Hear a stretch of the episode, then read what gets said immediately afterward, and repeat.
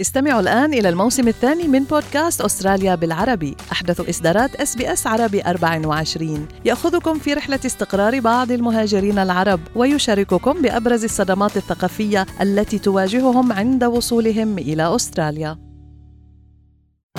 الأخبار من SBS عربي 24. في هذه النشرة: قلق دولي إزاء هجوم إسرائيلي وشيك على رفح، وحماس تقول إن ذلك سينسف المفاوضات. تزايد الضغوط على الحكومة والمعارضة لإدخال إصلاح ضريبي على الاستثمارات العقارية، والاقتصاد الأسترالي في دائرة الضوء من جديد مع ترقب صدور إحصائيات جديدة.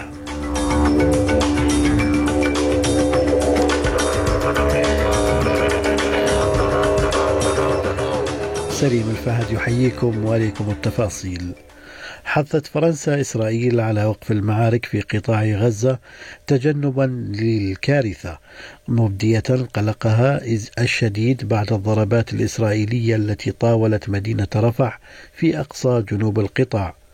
وقال مساعد المتحدث باسم وزارة الخارجية الفرنسية كريستوف لوموا في بيان له إن هجوما إسرائيليا واسع النطاق على رفح سيؤدي إلى وضع إنساني كارثي ذي أبعاد جديدة وغير مبرر، مضيفا أنه وبهدف تجنب الكارثة فإن فرنسا تكرر دعواتها إلى وقف المعارك.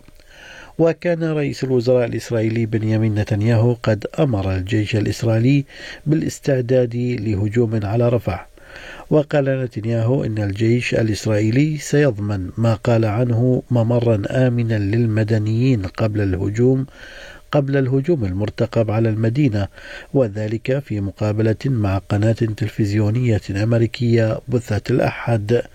يأتي ذلك فيما حذر قيادي في حماس إسرائيل من أن أي عملية عسكرية قد تشنها على مدينة رفح ستؤدي إلى نسف المفاوضات بين الحركة وإسرائيل، بحسب ما تذكر مراسلة SBS عربي 24 في الأراضي الفلسطينية راما يوسف.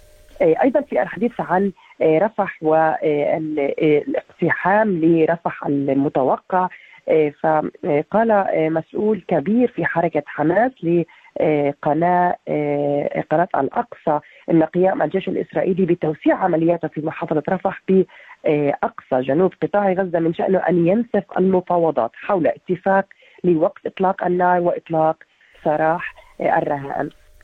تجدر الإشارة إلى أن عدد سكان رفح تضاعف في الأيام القليلة الماضية بأكثر من 5 أضعاف مع وصول مئات الآلاف من الفارين من الحرب، ولجأ أكثر من 1,300,000 فلسطيني إلى هناك، في حين يعبر المجتمع الدولي عن قلق بالغ فيما يتعلق بحمايتهم. فقد حث الرئيس الأمريكي جو بايدن نتنياهو خلال اتصال هاتفي الأحد على عدم شن عملية عسكرية برية في رفح بجنوب قطاع غزة من دون ما أسماه خطة ذات مصداقية وقابلة للتنفيذ لحماية المدنيين وفق ما ذكر البيت الأبيض. هذا ويتزايد القلق بين سكان رفح والمناطق المحيطة بها والنازحين إليها والذين لا يستبعدون عبور الحدود جراء الهجوم المرتقب. Where do people go? The Israeli army closes everything. It is prohibited to enter several areas. If someone enters Han Yunis, you bomb and execute them. You only give them one option when Israel strikes an area in Rafah under the pretext of the Rafah-Philadelphia corridor, and people then exit to Egypt.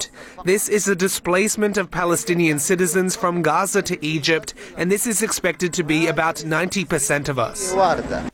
في أخبارنا الأسترالية، يواجه كل من رئيس الوزراء أنتوني ألبنيزي وزعيم المعارضة بيتر داتن المزيد من الضغوط لإصلاح الإعفاءات الضريبية على العقارات الاستثمارية.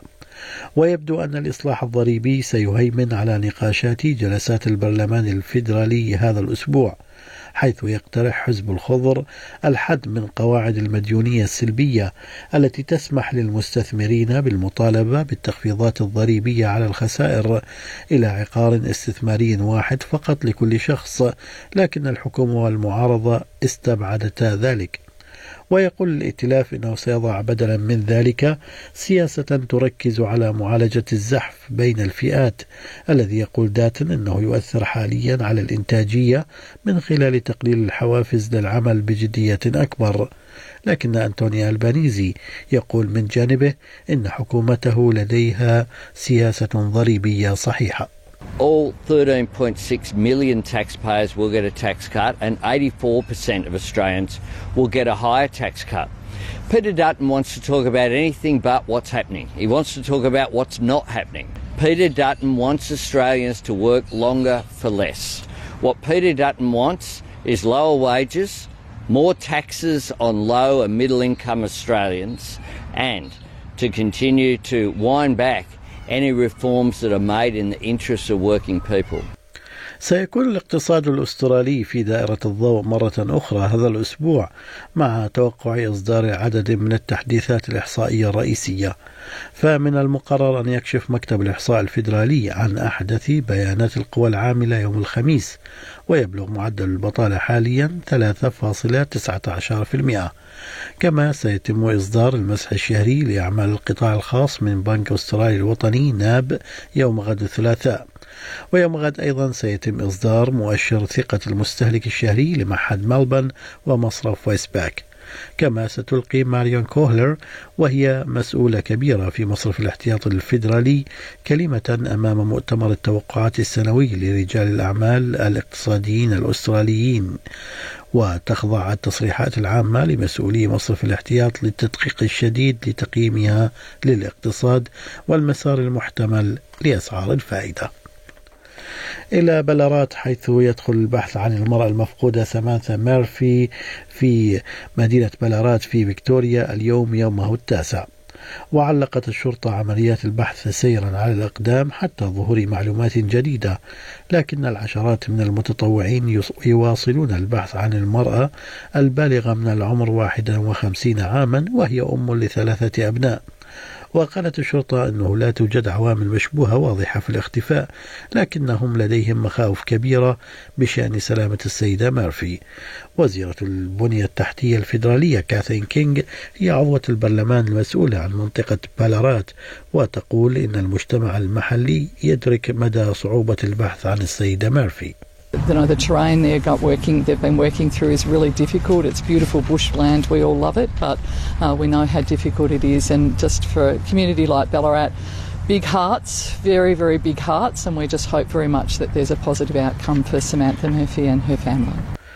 قال متحدث باسم الرئيس الأمريكي جو بايدن إن تصريحات الرئيس السابق دونالد ترامب بشأن الدفاع عن أعضاء في حلف شمال الأطلسي ناتو من هجوم روسي تعد مروعة ومضطربة. وترامب هو المرشح الأوفر حظا للفوز بترشيح الحزب الجمهوري للرئاسة لمنافسة بايدن في انتخابات تشرين الثاني نوفمبر. وفي تجمع حاشد في ولاية كارولاينا الجنوبية روى ترامب قصة رواها من قبل قائلا إنه سيذهب إلى حد تشجيع روسيا على مهاجمة أي دولة عضو في الناتو لم تقدم مساهمة مالية كافية للتحالف. One of the presidents of a big country stood up and said, well, sir, if we don't pay and we're attacked by Russia, will you protect us? I said, you didn't pay? You're delinquent? He said, yes, let's say that happened. No, I would not protect you. In fact, I would encourage them to do whatever the hell they want. You got to pay. You got to pay your bills.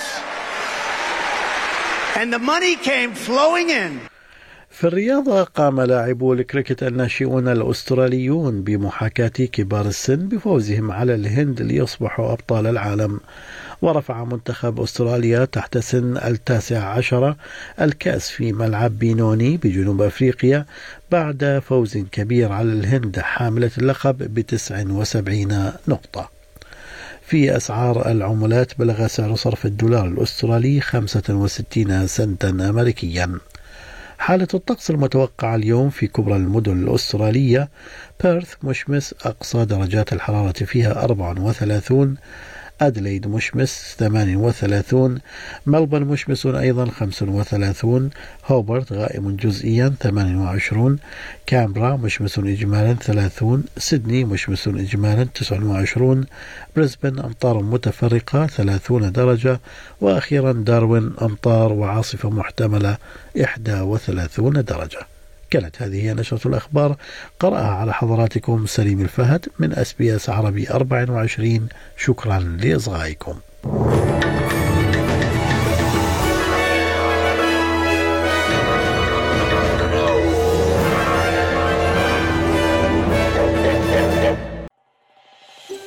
هل تريدون الاستماع إلى المزيد من هذه القصص؟ استمعوا من خلال أبل بودكاست، جوجل بودكاست، سبوتيفاي، أو من أينما تحصلون على البودكاست.